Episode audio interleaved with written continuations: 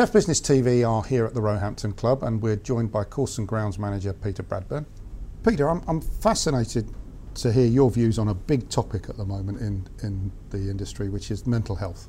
Okay, Something that we're covering in great detail. Uh, I'd like your views and I'd also like to hear about the approach that your club here is mm-hmm. taking because I think it's you know groundbreaking and, and leading the way for, for many other places. Certainly.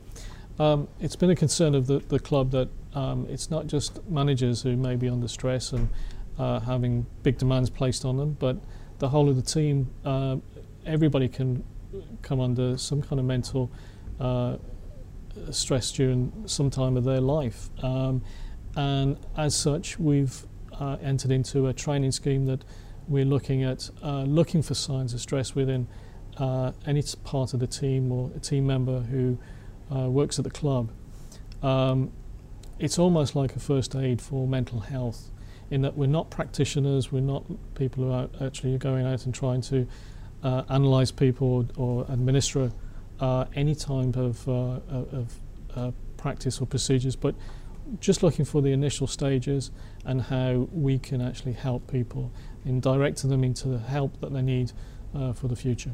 So the management team here have, have been trained in that. Have, have, you then trained other staff to look for it as well? Uh, key members of the team have actually uh, done a, a, a, training scheme in, in that they've done uh, looking at the key elements of mental health, how to spot them, and then how to go forward into uh, either advising uh, somebody on how to look after their own health or uh, actually making other people aware uh, what to look out for in terms of uh, stress, everything from stress into uh, from work to uh, addictions to suicide, um, and it, it is something which is uh, is key to all modern life these days. We can't get away from it.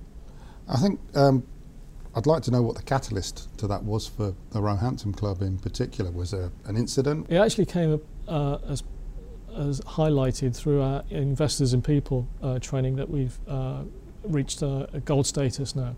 And um, we, we're looking at all um, facets of working for the club and how to secure that we are looking after everybody within the facility.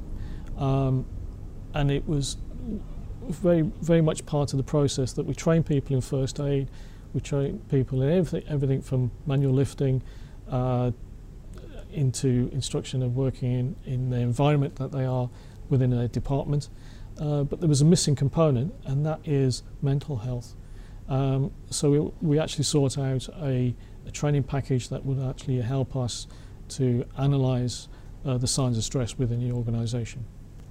Now, stress and mental health is a deeply personal issue. Um, I'm not asking you for any live examples as such, but have you found that it's helped at all?